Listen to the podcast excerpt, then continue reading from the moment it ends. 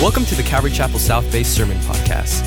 We are a large, multi ethnic, multi generational church in Los Angeles, California, and we'd love to have you visit us for a service if you're in the LA area.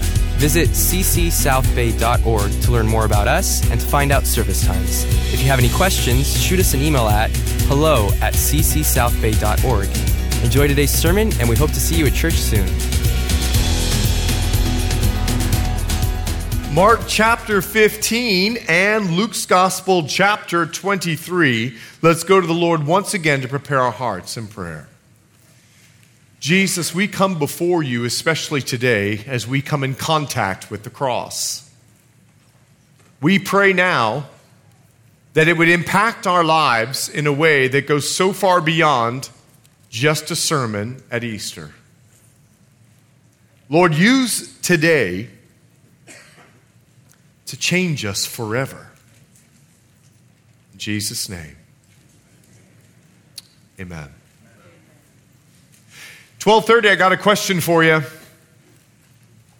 What's your connection to the cross look like? For you, is it a story reserved for a certain time of the year at Easter where you know you're going to hear the message on the cross? It's reserved for that time, or does it impact your life, this connection with the cross, each and every day of your life? I want you to know the impact of the cross on one man. His name was George Bernard. Oh, you know him. For in 1912, he was preaching the gospel. He was heckled. Young people just laughing at him because of the cross.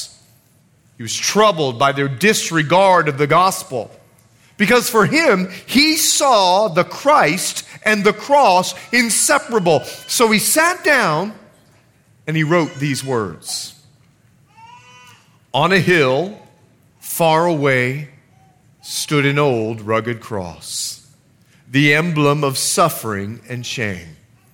And I love that old cross where the dearest and best for world of lost sinners was slain. So I'll cherish the old rugged cross till my trophies at last I lay down. I will cling to the old rugged cross and exchange it someday for a crown. To the old rugged cross I will ever be true. Its shame and reproach gladly bear. Then he'll call me someday to my home far away where his glory forever I'll share. You see, George Bernard made a decision that he was going to allow his connection with the cross to change his life forever. So I'll cherish, he says, that old rugged cross. Till my trophies at last I lay down, I will cling. Listen to the impact to the old rugged cross and exchange it someday for a crown. And my prayer today, if you're a believer, my prayer today is that when you come in contact with the cross, something will happen and change your life forever.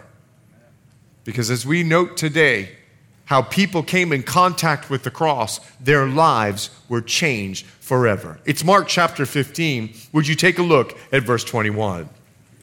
As a measure of review, then they compelled a certain man, Simon, a Cyrenian, the father of Alexander and Rufus, as he was coming out of the country and passing by to bear his cross. And they brought him, in other words, they had to lift Jesus' broken body up and put him on the cross. He was so weak. They brought him to the place Golgotha, which is translated place of a skull. Simon the Cyrenian, he came in contact with Christ at the cross. And as we studied last week, it changed his life forever. You see, he came to Jerusalem as a religious Jew simply to celebrate the Passover as he did year after year after year. His, he left Jerusalem in a relationship with Jesus Christ. What happened outside of his connection and the power of the cross? Is it possible that the moment that he handed the beam over to Jesus, that he realized this man was innocent and I'm the sinner. And he now is taking the cross for me. What a picture of our own lives. We all deserve that death on a cross. But Jesus took that beam and he died for Simon the Cyrenian and it changed his life. This moment of contact with the cross changed the course of his life forever, but it changed his family. Alexander and Rufus are mentioned as Mark writes this letter to the Roman church. But there we studied last week, Rufus was known in the Roman church. He had come to Christ along with his mother, along with Alexander, who gave their lives to Jesus because of a connection at the cross. And that's my hope for you today. My hope for us today that as we come in connection with the cross, that your lives will be changed forever. If you're a believer, maybe today you'll be reminded to pick up your cross and follow. And if you're an unbeliever, maybe you'll realize the power of the cross can change your life as well. Mark chapter 15, let's take a look now at verse 23. Mark chapter 15, then. They gave him wine mingled with myrrh to drink, but he did not take it. Jesus would not allow anything to numb the pain of the weight of sin. And when they crucified him, they divided his garments, casting lots for them to determine what every man should take. Now it was the third hour, and they crucified him. And the inscription of his accusation was written above, the King of the Jews. With him, they also crucified two robbers, one on his right and the other on his left. Jesus was there in the center. So the scripture was fulfilled. Take a look. The scripture was fulfilled, which says, and he was numbered with the transgressors. The Roman soldiers came in contact with Christ at the cross. And it's amazing to me how the Romans thought they were in absolute control of this moment as they were crucifying him, as they were dividing his clothes. You see, it was Roman law. If you were a Roman soldier and you were crucifying someone, that you could take their clothes and that you could keep them. And clothes were not like today. Clothes of the first century were a precious commodity. You see this shirt? I put three others on before I decided to wear and iron this one. Because I've got about 10 shirts that I can look at and go, hey, I'm going to wear this one today. It wasn't like that. Now, some of you might be going, you only got 10? Let me tell you something. I'm a pastor. All right? We got 10. All right? That's why you see the same shirt over and over again. I mark them week one, week two, week three, and then I just repeat. But it wasn't like that in the first century world. If you had one garment, that was a big deal. And that's all you wore all the time. That's why Jesus said, if you have two garments, give one away. Because the culture was not that you had a multiplicity of clothes. Do you remember the parable of the Good Samaritan? The parable of the Good Samaritan, the robbers stole the guy's clothes. They left him naked because you could make a lot of money selling clothes. Imagine if the clothes that you were selling was owned by the king of the Jews. The Romans were thinking, I want it. I want to sell it. I want to make a buck. And you know what that means? That means that Jesus died on the cross naked. Because when Romans crucified someone, there was absolute humiliation. And I know in the picture of your cross and crucifix that you wear around your neck, listen, I know there's a loincloth, but Jesus went to the cross and he despised that shame for the joy that was set before him. The Romans, they thought they were in control of this moment as they nailed him to a cross and then pinned him up with two criminals, one on the right and one on the left. You see, three were going to die that day by the Romans, and let me tell you why. It's Passover.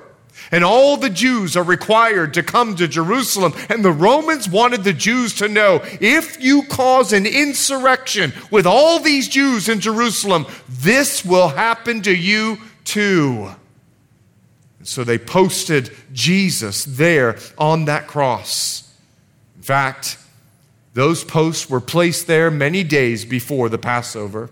And when Jesus went into Jerusalem a week before and every day went to the Garden of Gethsemane to pray, that's how Judas knew that he would be there. He would look at those three upright beams there at Golgotha. No wonder he, he dropped sweats of blood as he was thinking about and looking to what he was about to face. They thought they were in such control. They thought they had so much power. This third upright beam that Jesus was looking at, it was meant for Barabbas. The Romans were going to kill Barabbas. But imagine Barabbas' life was spared and Jesus was crucified. That's the power of the cross. Your life can be spared from death because Jesus paid the price of our sin. The power of the cross. Mark. But what amazes me is the Romans thought they were doing this whole thing. In the midst of all this chaos at the cross, God was in absolute control. God was in control. Let me prove it to you. It's Psalm chapter 22, verse 18. You'll see it on the screen. They divide my garments. Now remember, this was written hundreds of years before this moment. Psalm 22, 18, they divide my garments among them, and for my clothing they cast lots. God had already prophesied that they were going to do this. Isaiah chapter 53, hundreds of years before this moment. Isaiah 53, verse 12. Therefore, I'll divide him a portion, speaking of Jesus, with the great. He shall divide the spoil with the strong, because he poured out his soul unto death, and he was numbered with the transgressors, one on his right, one on his left. And he bore the sin of many and made intercession. He prayed for the transgressors, the sinners. Father, forgive them, for they don't know what they're doing. Even more so, look at Mark chapter 15, verse 29. All of the details were prophesied, and those who passed by blaspheme him, wagging their heads. Even that was prophesied in Psalm 109, verse 25. Look what the psalmist wrote. I also have become a reproach to them, speaking of Jesus. When they look at me, they shake their heads, they wag their heads. The prophetic fulfillment of these scriptures make it absolutely clear the Romans are not in control. God was in control. Christian, listen to the power of the cross. Listen, Christian. Don't allow the chaos of the cross that you're bearing right now convince you that the enemy is winning. Don't allow the chaos of the cross that you're bearing right now to convince you the enemy is winning. What the enemy intends for evil, God intends for good. Remember the promise of God. In Romans chapter 8, verse 28, he says this, and all things work together for good to those who love God and are called according to his promise. That's the power of the cross. Mark chapter 15, would you look at verse 29? And those who passed by blasphemed him, wagging their heads and saying, Aha! You who destroy the temple and build it in three days, save yourself, come down from the cross. Those who passed by came in contact with Christ at the cross. Let me tell you something about Roman crosses. Roman crosses were placed on major thoroughfares to give utmost exposure. It'd be like putting one at the 405 and the 110. Right there in the center on a hill for everyone to see as your car passed by. Because Romans ruled with fear and Romans ruled with intimidation. And let me remind you, it's 9 a.m and Jesus is already hanging on that tree. The Jews have done their dastardly deed, and they found him guilty of Jewish treason. They took him to Pilate and they trumped up false charges, and they said, He is going to blow up the temple. He's going to destroy the temple, our national monument. This was against the law in the Roman world. In the same way, if you decided to blow up a national monument here in the United States of America, founding guilty on this rumor, now there he is hanging on a tree. The rumor mill of the minority had now spread to the majority. Because let me tell you something about rumors. Rumors are the oldest form of social media, they spread like wildfire. That's why, church, we don't involve ourselves with slander and gossip. You'll never know who you're crucifying falsely. So here, Jesus is hanging on the tree, and the minority rumor has spread to the majority. And now the majority are agreeing with the crowd, agreeing with the minority that said he was going to blow up the temple. He's guilty. I mean, he's got to be guilty. Every, I mean, come on, there he is, hanging on the cross. He's been found guilty. He must be guilty. And I wonder if you've made this mistake. Has the sentiment of the world's majority swayed your opinion of the cross? As the sentiment of the world's majority? Have you decided to believe the majority instead of the one true God? And I want to remind you of something. Just because the majority of the world feels a certain way of the cross, about the cross, doesn't make them right. It doesn't make them right. And I would advise you, listen, 1230, I would advise you to put your hope in the one true God than the majority of the world because the power of the cross is greater than the majority. It's greater than the majority. Mark chapter 15, verse 31. Likewise, the chief priest also. They left downtown Jerusalem, they came out to the cross, and look, mocking among themselves with the scribes, they said, Now they're talking amongst each other, not to Jesus. He saved others, himself he cannot save. Let the Christ, the King of Israel, descend now from the cross that we may see and believe. Let me tell you who else came in contact with the cross. The religious leaders came in contact with Christ at the cross and they mocked him amongst themselves. They weren't talking to Jesus. Oh, he could hear.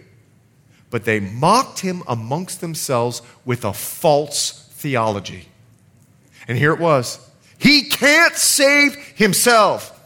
oh, yes, he can. He's just choosing not to.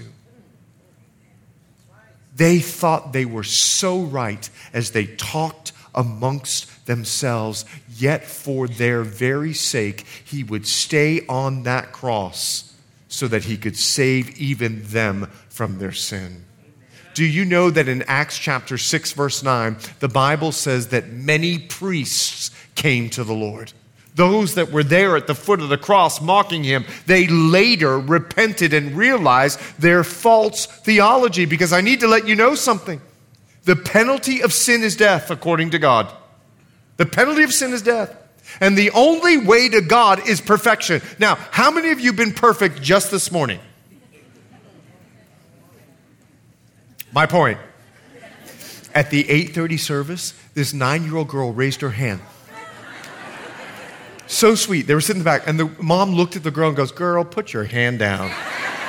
It was classic because no one is perfect, but perfection is what God requires. So, what Jesus did was live a perfect life, and then He paid the price of your sin by dying on the cross. They had a false theology. And it amazes me today the false theology that exists within Christendom. And I emphasize the last syllable dumb. Can you imagine Jesus on the cross? You think your theology is right? Well, I'm going to come down, zap you, and I'm going to get back on this cross. No, no, no. He didn't do that. His love held him on the cross. For God so loved the world that he gave his only son. His love for you, his love for me, his love for them is what held him on the cross. And they thought their theology was so right. I see it all the time in today's world. seeming, theology, seeming theologians talking amongst themselves instead of going to the Word of God to get Jesus' opinion on how to handle issues in the 21st century world. And just like the religious, religious leaders of Jesus' day, they're making false declarations about Christ and the way to heaven. Oh, there's many roads that get to God when Jesus said, I am the way, the truth, and the life. There's no other way to get to the Father except through me. Let me show you something. In the Word of God, it's 1 Corinthians chapter 6. Take a look. Do you not know that the unrighteous will not? Let me tell you about the Bible. The Bible does not struggle with clarity. Will not inherit the kingdom of God. And here's what the word is saying there's no other way to get to God except through the righteousness of Jesus Christ. Now, take a look at this. Do not be deceived. Uh oh, false theologians preaching to us something that's not true. Don't be deceived. Neither fornicators, that's premarital sex, nor idolaters. You're putting something in front of God, nor adulterers, nor homosexuals, nor sodomites, nor thieves nor covetous, nor drunkards, nor revilers, nor extortioners will inherit the kingdom of God, and such were some of you. Now stop there for a moment. How many of you looking at this list go, oh my goodness, I was some of that? Go ahead, raise your hand. Let's see. Anybody? I was some of that. I was some of that. Okay, Listen, if you didn't raise your hand, this is only one list. There's a whole bunch of sins lifted in the New, New Testament, okay? Paul was just pulling sins out of a hat, okay? He was just letting us know these sins are important, but there's other lists of sins in the Bible. So listen, now, okay, how many of you are still doing that? Don't raise your hand. Because I need you to see something. And such were some of you. You're no longer like that because something happened. And take a look what happened. Say with me, but you were washed, but you were sanctified, but you were just, look, not in the name of Buddha, not in the name of Muhammad, in the name of the Lord Jesus and by the Spirit of our God. So let me tell you what happens. Let me tell you what happens. When you received Jesus Christ as your Savior and Lord, you became born again, born in the Spirit. You no longer desire the things of the world. Now, listen, you may mess up every once in a while, so God provides a way back that if we confess our sin, He's faithful and just to forgive us. However, it's not your desire to be those things anymore. You're convicted when you do those things because you're born of God's Spirit. That's the power of the cross. We are called to be different, washed clean from the way of the world, different from the world. We don't try to find a theology so that it fits the 21st century. We let the Bible affect the 21st century and we choose to be different. Church, someone else came in contact with the cross. Take a look at Mark chapter 15, verse 32 again even those who were crucified with him reviled him. The reviling robbers came in contact with Christ at the cross. I need you to see this. Mark makes it clear that both thieves reviled the Lord. And you need to understand what this word reviled means. It means they were defaming him publicly they were cursing at him using abusive words. Take a look again. Even those, plural, were crucified. But Luke fills us in to something that Mark doesn't tell us. I ask you to keep your finger there. Go there with me. Luke chapter 23. Now, I need to let you know something as you're turning there, something that Matthew tells us. Matthew tells us that both thieves spit on Jesus. Keep that in your mind. And I want you to see the power of the cross. Verse 39, Luke chapter 23. Then, one of the criminals who were hanged blasphemed him, saying, If you're the Christ, save yourself and us. But the other, answering, rebuked him, saying, Do you not even fear God, seeing you are under the same condemnation? And we indeed justly, for we receive the due reward of our deeds. Listen to his confession. He says, We're guilty. I'm a sinner. But this man has done nothing wrong. Listen to his acclamation of Christ. He's innocent. He's dying an innocent man. Now listen to his request. Then he said to Jesus, This is the sinner's prayer Lord, remember me when you come into your kingdom. Something about Jesus had convinced this man after he cursed at him and spit on him. Something about Jesus convinced this man that Jesus was the Son of God. Now, listen, I'm on the cross. I got your spit dribbling down my face. And you look at me and you say, Remember me. I'm like, dude, do you see my face? Like, your spit is just dripping down my face. Not Jesus. In Luke chapter 23, would you look at verse 43? So Jesus said to him, Assuredly, I say to you, today you will be with me in paradise. You see, when he came in contact with Christ at the cross, he found redemption for his reviling. And I'm wondering if this can be any one of you that is sitting here today. You've been dragged here to church by your mom, and your mom said, if you come to church, you don't have to pay rent this month, so you came. You have rejected the cross. You've even reviled the Lord only to come in contact with the power of the cross today. And if you choose, no matter what you've done, even if you've spit on Jesus, even if you've spit on him, if you choose to do as this man, you will run right into the mercy of God and you'll hear Jesus say, Today you're with me. Today you're with me. That's the power of the cross. Take a look. It's Mark chapter 15, now verse 33. Go back there with me if you would. Mark's Gospel, chapter 15, verse 33. Now, when the sixth hour had come, there was darkness over the whole land until the ninth hour. Three hours of darkness. And at the ninth hour, Jesus cried out with a loud voice. Now imagine, he's on the cross for three hours, having been beaten before. And when he says cry out, this wasn't like, Eloi, Eloi, lama sabachthani. No, no, no, no, no, no, no. You got to stop for just a minute because the Bible says when he was on the cross, you couldn't even tell he was a man. So there he was. Eloi, Eloi, lama sabachthani.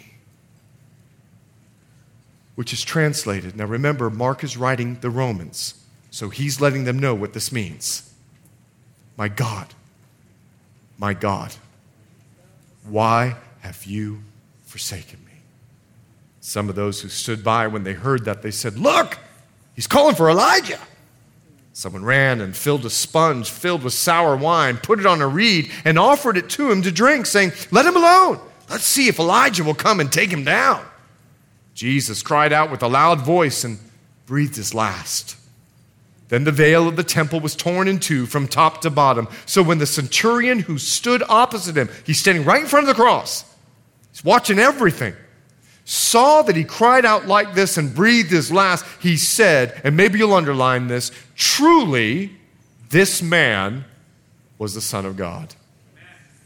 Let me tell you who else came in contact with Jesus that day. A Roman soldier came in contact with Christ at the cross.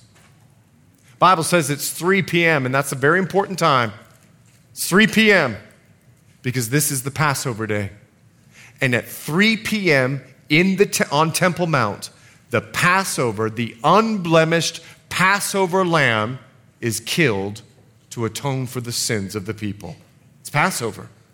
And at 3 o'clock, according to the book of Exodus, that lamb is to die to atone for the sins of the people. It's three o'clock, and that's happening. It's three o'clock, and this moment is the cup that the Lord grieved over in the garden as he was looking at the three upright beams there in the Garden of Gethsemane. He grieved the moment that the sins of the world would be placed upon him and he would be separated from his father, just as John the Baptist said in John chapter 1, verse 29 Behold the Lamb of God who takes away the sins of the world. Jesus was taking on the sins of the world to take away the sins of the world, to open up an opportunity for us to have a relationship with God. Well, not fully understanding the words of our Savior. We got to imagine he's in excruciating pain. He's exhausted. He's at the brink of death's door. He cries out, Eli. When a person heard it, they mistook what he said and they thought he was calling on Elijah. Now, I need to help you understand something. In the first century world, there was a common belief of the day that if you were innocent, and you called out to Elijah that Elijah would come and deliver you, the righteous sufferer. As soon as this person heard him say, or thought heard him say, Elijah, he went and he took some wine and he, or, uh, and he put it to his mouth. Even this was prophesied by the Lord. It's Psalm chapter 69. You'll see it on the screen, verse 21. Speaking of Jesus, they also gave me gall for my food. In other words, they made fun of me, thinking it would sustain me. And for my thirst, they gave me vinegar to drink. Let me tell you something. Every morning, I take a tablespoon of olive oil and I swallow it. I take a tablespoon of lemon juice and I swallow it. And I take a tablespoon of apple cider vinegar and I swallow it. Do you know what I have to do to prep myself to take that apple cider vinegar? I tell myself, you can do it. I put it in my mouth, and as soon as I put it in my mouth, my whole body goes like this. And then it's in my mouth, and I've got to make the decision to swallow. And when I swallow, my whole body goes, it just jolts. And then when it hits my stomach, my stomach goes, What have you done to us? And it goes like this. Let me tell you what this man was doing. When he lifted up this apple cider vinegar to Jesus, he was trying to give Jesus a jolt. Stay alive a little bit longer. We want to see if Elijah will come and get you. But it's 3 p.m. And Jesus would not be jolted to stay alive past the moment that he was called to die. Because no one would keep his life and no one would take his life. He said this. In John chapter 10, the Bible says this He's speaking, no one takes it from me. Speaking of his life, I lay it down on myself. I have the power to lay it down, and I have the power to take it again. This command I've received from my father. My dad told me I got the power to do it, and my dad told me I got the power to raise up again. My dad is the one that I'm following direction on, not you or your vinegar. And the Bible says at this moment, Jesus said, It is finished. And he gave up his spirit. You see, at this moment, when the Lord died and gave up his spirit because he gave up his life, the veil inside the temple was ripped from top to bottom. You know what God was doing? He was letting everybody know okay, this is the beginning of the new covenant. Because of the blood of Jesus, we can now have a relationship with God. That's what God was telling the world. He was letting everybody know there is nothing blocking you any longer. You can have a relationship with the cross, uh, with God. That's the power of the cross. And to prove it, this moment would profoundly impact one man standing at the foot of the cross. He was a Roman soldier. A Roman soldier who was part of the garrison that mocked the Lord prior to this crucifixion. Do you remember last week? One of the soldiers called the whole garrison over. Passover is a stressful time, and they wanted a little Jesus entertainment. Hey, bring all the Romans. Let's watch Jesus get beat. Beat him again. Put a purple robe on him now. Beat him again. Put a crown on his head. Beat him again. That Roman soldier was there. That Roman soldier at the foot of the cross would have been the one that put the nails in his hand and his feet. That's the Roman soldier we're talking about. That Roman soldier would have felt the darkness that went from 12 o'clock to 3 o'clock. That Roman soldier, the earthquake shook him, but the Lord Jesus rocked him.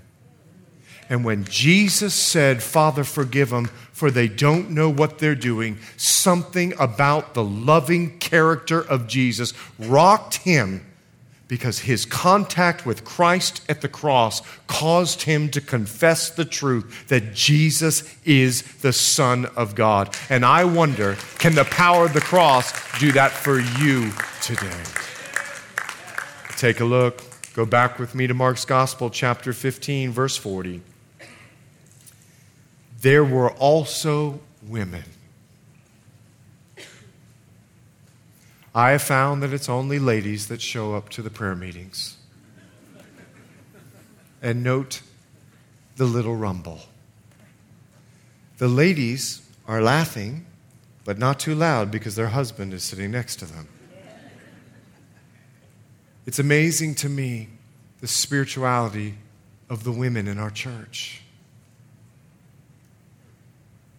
there were also women, women looking on from afar, among whom were Mary Magdalene, Mary the mother of James, the less and of Joseph, and Salome, who also followed him and ministered to him when he was in Galilee, and many other women who came up with him to Jerusalem. They followed and they ministered. Let me tell you about these women. The women came in contact with Christ at the cross. They came in contact with Christ at the cross because they made a decision to follow Christ in life and death. They made a decision in the good times, there in Galilee, when he's walking on water, feeding the 5,000, they were going to follow him. But they'd also made the decision we're going to follow you in the bad times. We're going to be loyal to follow you. And though there is pain in the follow, they trusted the power of the cross. Believer, listen, are you able to be just as loyal and carry your own cross, whether it's good or bad? Can you choose to stand as a follower outnumbered by the majority of the world around you, just like these women? Can you pick up your cross and follow the Lord in your marriage, in your workplace, at school? No matter where you are, are you able, whether you feel it or not, to pick up your cross and follow? But not only did these women follow in good or bad, they ministered to him. They ministered to the body of Christ. Now, this word minister, it's the word where we get our word deacon, diakonos. These ladies were deacons. Oh, not title. They were servants. They served the body of Christ in life and in death. For only three days later, these women would be the ones to go to spice the body of Jesus Christ, though he was not there in the tomb. These ladies, who their response to the cross was to care for the body. And I'm wondering, church, are you able to do the same? And today, as you come in contact with the cross, can you serve the body of Christ whether you feel like you want to or not? Can you let these ladies set an example for you when you come in contact with the cross that you become a servant to the body of Christ?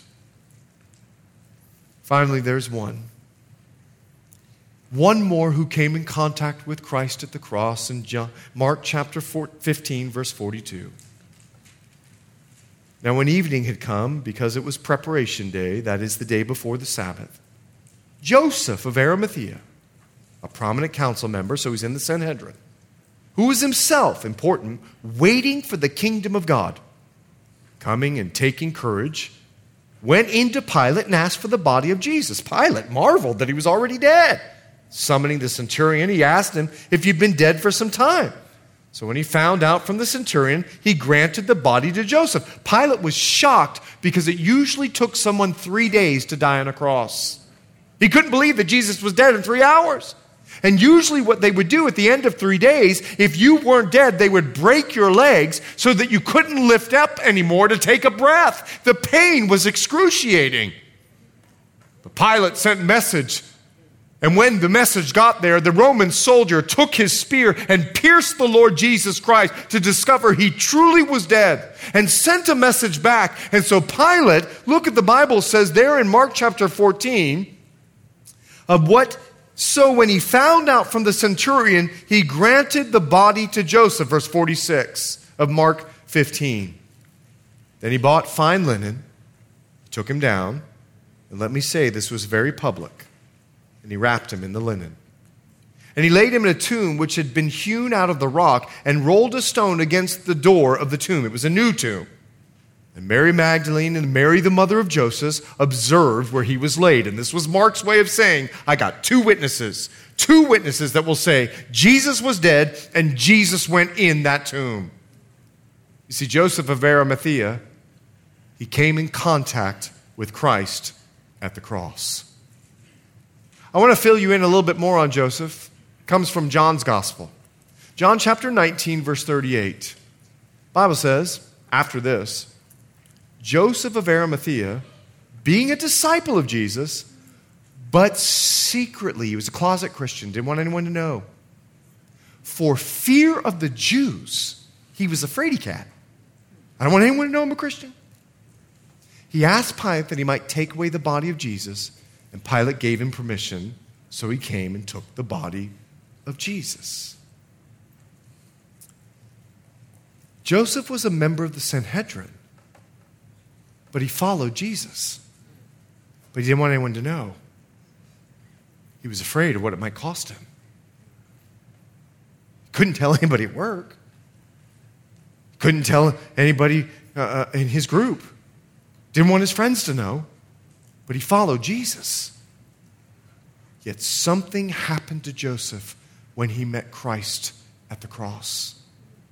In Mark chapter 15, verse 43, the Bible says he took courage. He took courage because he himself was waiting for the kingdom of God. Now, we need to remember something. Mark is not writing as the events are happening. Mark has written this years after the resurrection. And Mark is filling us in with something about Joseph to help us understand what happened at the cross. When Mark is telling us that he was waiting for the kingdom of God, he was letting us know that Joseph of Arimathea came to the point at the cross where he believed everything that Jesus said. He was a disciple, he was just a closet Christian. But when he came in contact with the cross, you see, Jesus had already told him, I'm going to Jerusalem. Check. He went to Jerusalem. And when I go there, the Sanhedrin's going to try me and find me guilty. They did it. And then they're going to hand me over to Pilate. Ah, they did that too.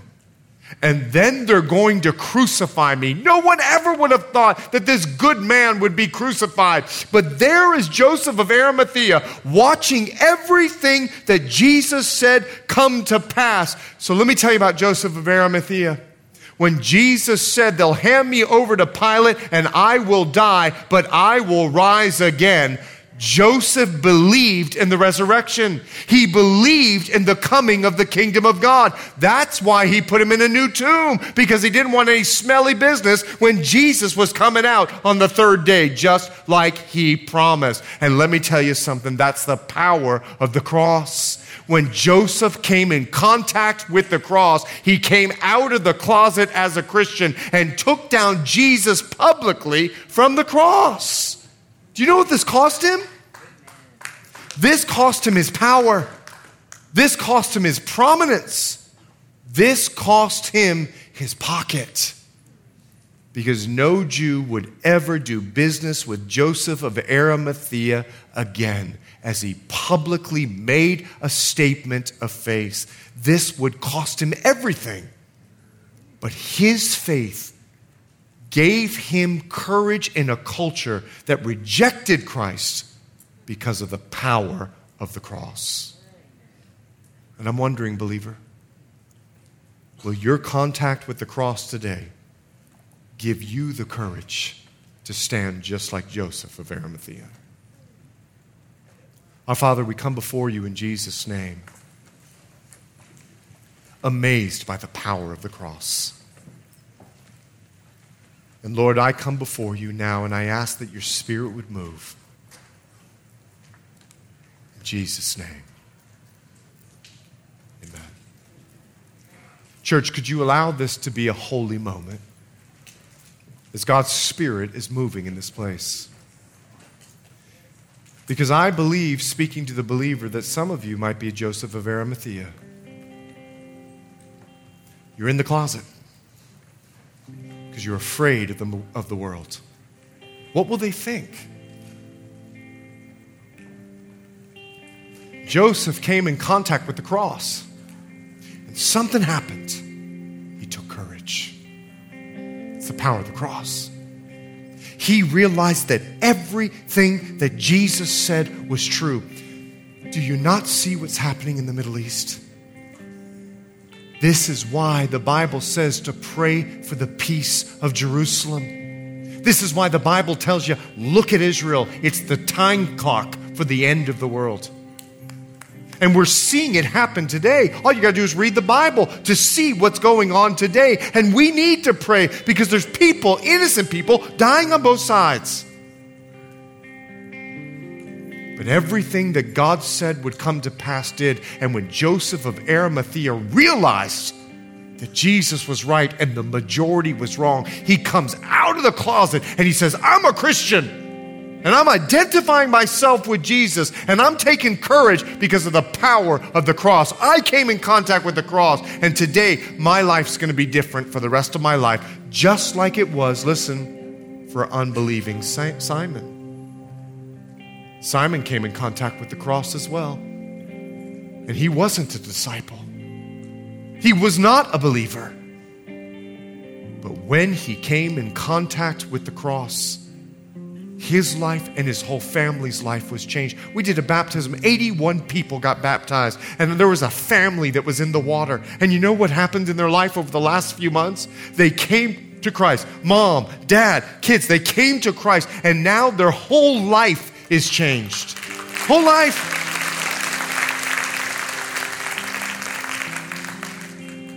And God wants to do the same for you.